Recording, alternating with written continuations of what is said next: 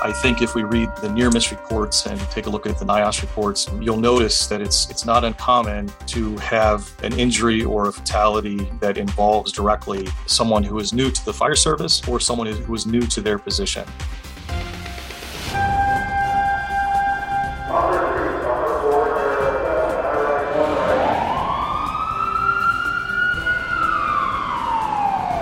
Los Angeles, this is Code 3, the Firefighters Podcast, hosted by award winning journalist Scott Orr.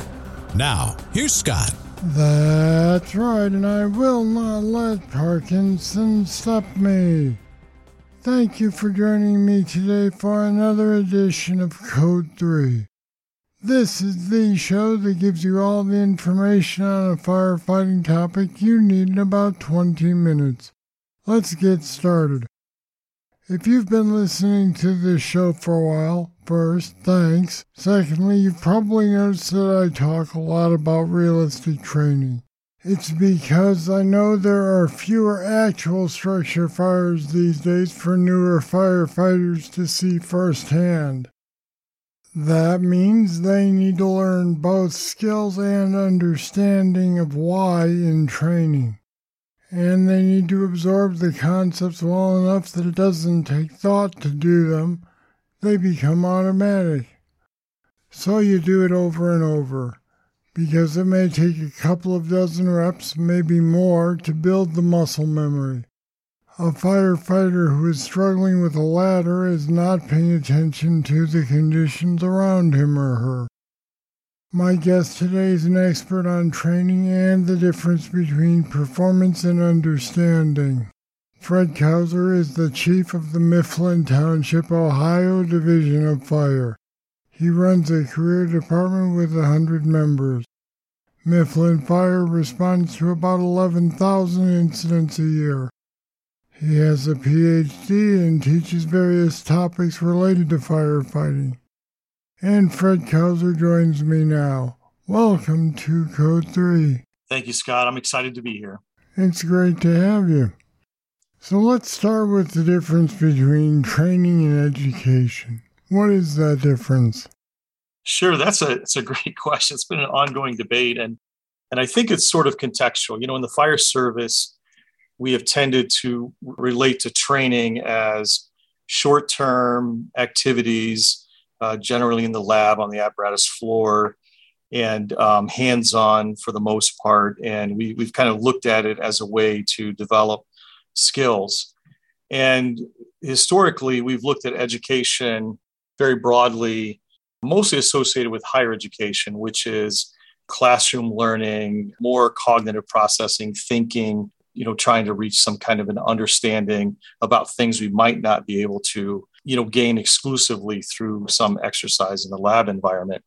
Now in, in the, the elements of what those generally mean to us in the fire service uh, are usually present in both exercises. There's always a little bit of classroom and some book knowledge and things that often go with training and and and many times we see in the classroom environment uh, where there are exercises and kind of practical application to simulate real world experiences. But but broadly at a high level, that's about what they mean to us here in the fire service. Now, given that today's younger generation wants to know the whys of what they're doing, is education more important than training or more important than it used to be? Scott, that's also a great question. Really, two parts. One is the, the current generation, as we understand them, learns differently and for different reasons. And you're spot on that they, they do need to have uh, a better understanding of the why before they are willing to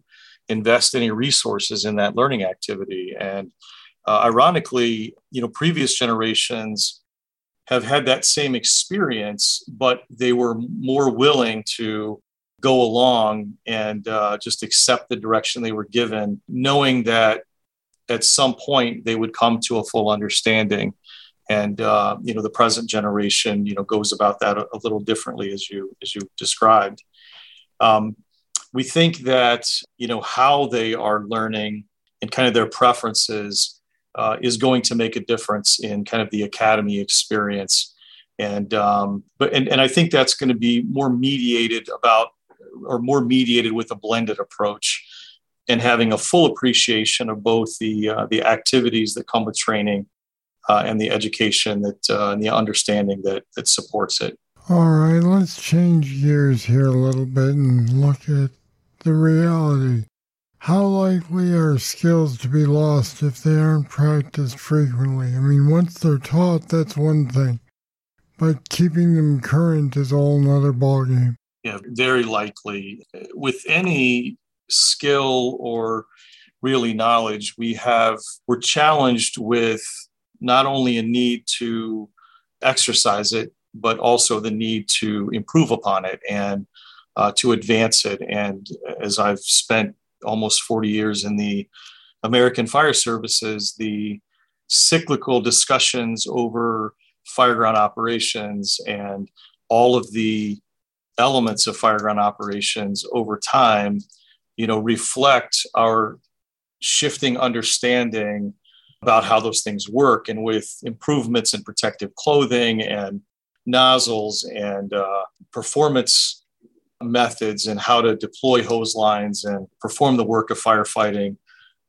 we are challenged with the need to keep active and keep those skills sharp and fresh.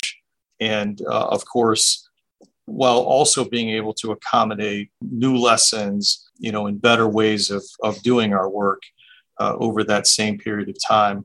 What we know about really any technical skill, whether it's fire, EMS, decision making, command and control, uh, they are in fact perishable. And uh, we get rusty um, and they become a challenge for us to perform as effectively over time if we're not exercising them.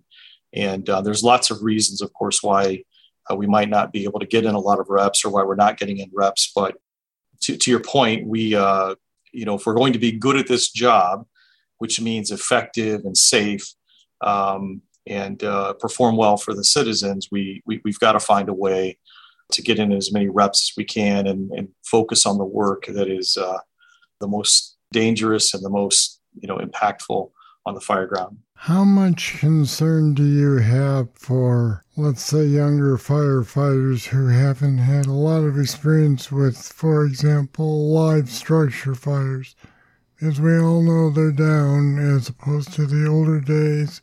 So when when you go on a run with, with the younger members of your teams, do you worry about the fact that maybe they haven't had enough time with ladder throwing or they haven't had enough actual experience entering a structure with a hose line? My, my concern is significant. I, I think if we read the near miss reports and take a look at the NIOSH reports just anecdotally, you'll notice that it's it's not uncommon to have a, an injury or a fatality that involves directly someone who is new to the fire service or someone who is new to their position.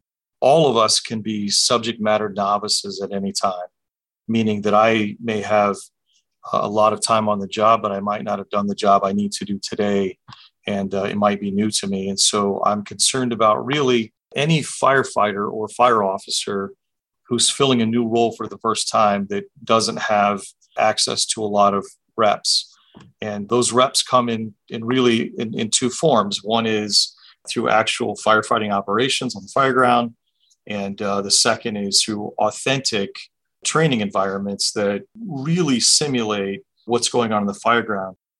You, you mentioned the reduction in the number of fires, and uh, and at the same time, you know the intensity and kind of you know the me- the mechanics and the uh, fire behavior uh, for the fires we are experiencing, combined with a lack of experience, you know, for lots of reasons. Uh, you know, we've see a lot of people, uh, you know, retiring and leaving the service on a, on a regular basis every year. And, and so we're losing generations of seasoning and experience. But when you combine those three things, the uh, less frequently uh, fires, more intense and more dangerous fire conditions, the younger, newer firefighter that doesn't get a lot of reps, that is a concern. And that concern is playing out in, you know, some of the uh, experiences we're having you know, currently in the American Fire Services. All right, so given that, how much emphasis do you place on realistic training as opposed to learning specific skills?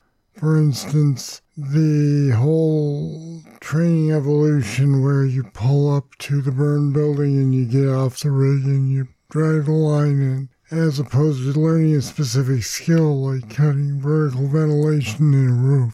They go hand in hand. And I think that we have it right in our service when we start with fundamentals which is you know breaking uh, a skill down to the smallest number of tasks and we start with the first task that would be the building block you know the building block for developing a skill and i think that is still the correct design for instructing and training firefighters and developing them and so my goal there would be to get those primary tasks down so they can be performed. And then, as we do on the fire ground, then we string together a series of tasks, which then, you know, make a skill. And I think you're alluding to uh, appropriately that there are spaces between each task where these are tied together. There are steps and activities and actions and movement that tie a set of tasks together to produce a skill.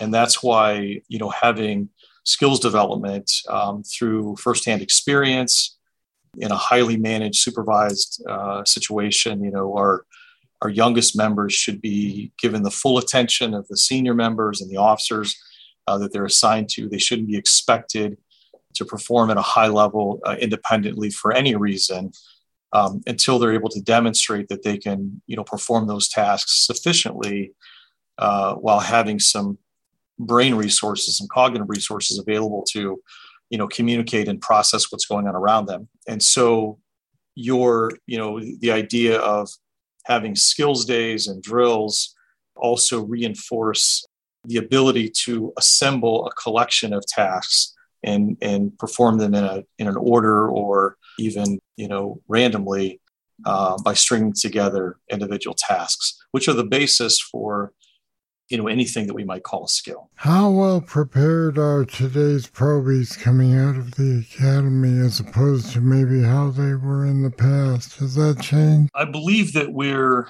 the pressures of time and you know getting recruits and new firefighters out of the academy into a place where they can start applying some of that training and experience varies pretty broadly across the United States.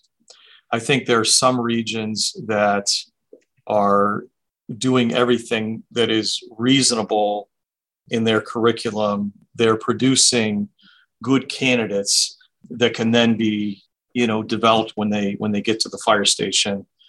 I think there are other instances where, and again, this is just my experienced opinion, that the academy experience doesn't provide enough time and enough opportunities to sufficiently develop that foundation that can be reinforced in the fire station. And again, there's lots of pressures uh, for that, and um, in terms of getting them through the academy so they can join a company. And uh, uh, again, it, it, really varies broadly across the, the United States. And I think the the solution is to uh, you know, kind of adopt a perspective that the academy is extended onto and into the job for some period of time, and for some full-time members that take, you know, a few years of, you know, dedicated time and effort and, and, and exercising and training and drilling and, and practicing to get them to a place where they're proficient, safe, comfortable.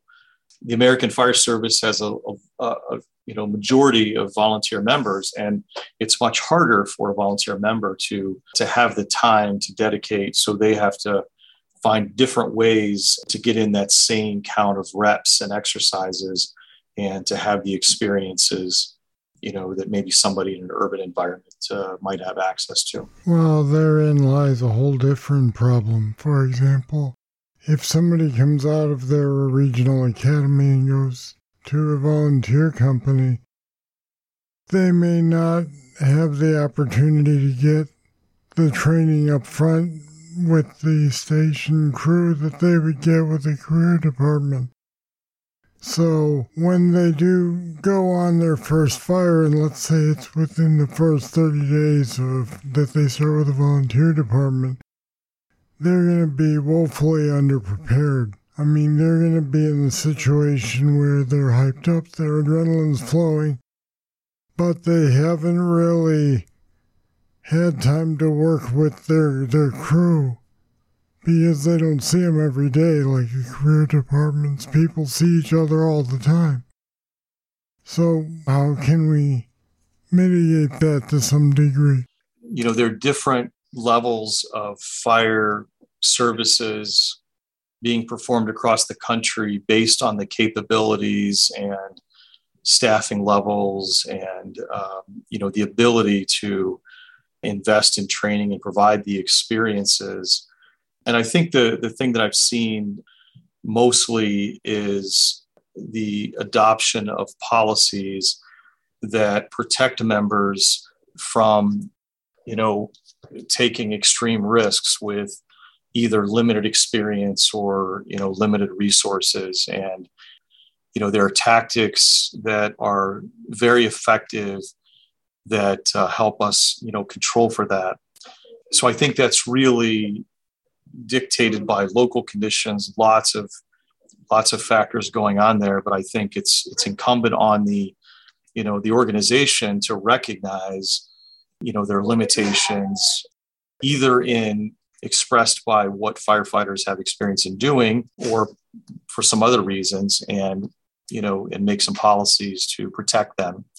I think the same holds true for even urban fire departments. Ironically i uh, see experiences where someone fresh out of the academy is put in a position of extreme conditions and and i question the merits of that uh, even though they had a great academy experience without or a great academy instruction without experience, uh, we really don't know how someone's going to behave uh, under real conditions and uh, as dynamic and as aggressive as they can be. So I think that that policy has to be extended out to you know our urban firefighters and fire officers as well. And I'm spending more time really driving these points home to individual firefighters and officers. I think it's incumbent that we're not looking for someone else to teach us how to learn, teach us how to retain, teach us how to perform. I think that's uh, incumbent in all of us to learn how we learn and how to do it better. And so I have interacted with lots of firefighters and officers over my career that, uh, regardless of whether they work in urban or rural environments, they know how to learn rapidly and deeply, and uh, and they're exceptional. And um, and so my challenge today to the listeners is that we have to really learn how to focus. We've got to pay attention to, um, you know, the core skills, the ones that can really uh, hurt you or prevent you from getting hurt, the things that make the most difference on the fire ground, and and we should be tuning in to finding ways to to integrate those into our practice so deeply that we don't have to give them much thought and uh, and I think that's every firefighter and every fireman or every fire officer's uh, responsibility to uh, to take those steps. And that sounds like a good place to wrap it up. Fred Kauser, thank you very much for talking with me today on Code 3. Scott, thank you again. It was a pleasure to uh, spend time with you today. And you'll find more about education versus training on our website at code3podcast.com slash education. Go take a look. If you're still listening, you probably got something out of this interview. And if you did, please tell a friend in the fire service about it. That's the best way to grow this show's audience, and I'd appreciate it. I bet your friend will too. Alright, that's it. That's all for this edition of Code 3. Thank you for listening. I'll be back next time with more, and I hope you'll join me. I'm Scott Orr, and until then, stay safe. To contact us, get more information on today's show, or to subscribe to the podcast, go to code3podcast.com.